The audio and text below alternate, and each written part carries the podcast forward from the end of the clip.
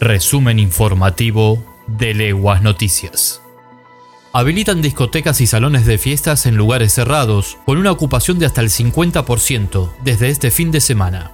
A partir de la hora cero de este sábado 9 de octubre, se habilitará en la provincia de Santa Fe el funcionamiento de discotecas, locales bailables y salones de fiestas para bailes en lugares cerrados, hasta un máximo de ocupación del 50% de superficie.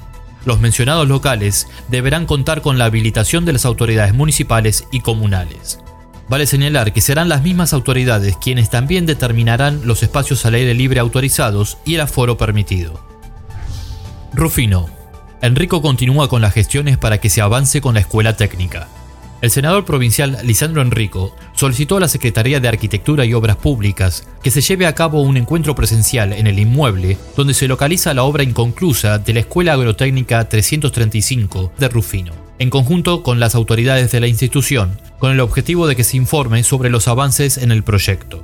Respecto a esto, Enrico detalló, Pedimos que se nos informe acerca del proyecto ejecutivo, que a la fecha se encuentra en revisión por parte de los equipos técnicos conocer los detalles de la obra, plazos estipulados para el llamado a licitación y plazo de ejecución.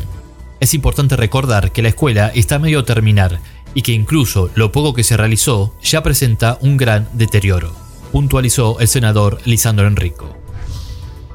Villa Cañas. Condenaron a 10 años de prisión a un hombre que abusó sexualmente de su sobrina menor de edad.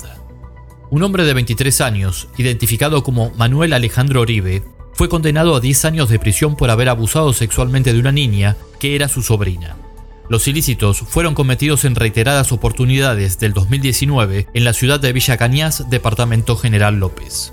La pena fue impuesta por unanimidad por un tribunal integrado por los jueces Lorena Garini, presidente, Paula Borrello y Benjamín Rebori, en un juicio oral que se llevó a cabo en los tribunales de Venado Tuerto. Los fiscales que realizaron la investigación y representaron al MPA en el debate son María Florencia Chapa Pietra y Mariana Vidal. Según aseguraron las fiscales, la víctima fue abusada por su tío en un contexto de suma violencia. El hombre solía amenazarla, la arrastraba para llevarla a lugares a la que ella no quería ir y le ataba las manos para que no pudiera defenderse de los ataques, expusieron. Las fiscales subrayaron que el condenado vulneró la integridad sexual de su sobrina mientras ella transitaba los últimos años de la escolaridad primaria. Al respecto, plantearon que en esa época la niña residía con su padre en una vivienda lindante a la que habitaba el agresor. Y hasta aquí llegamos. Para más información visita leguasnoticias.com. Hasta la próxima.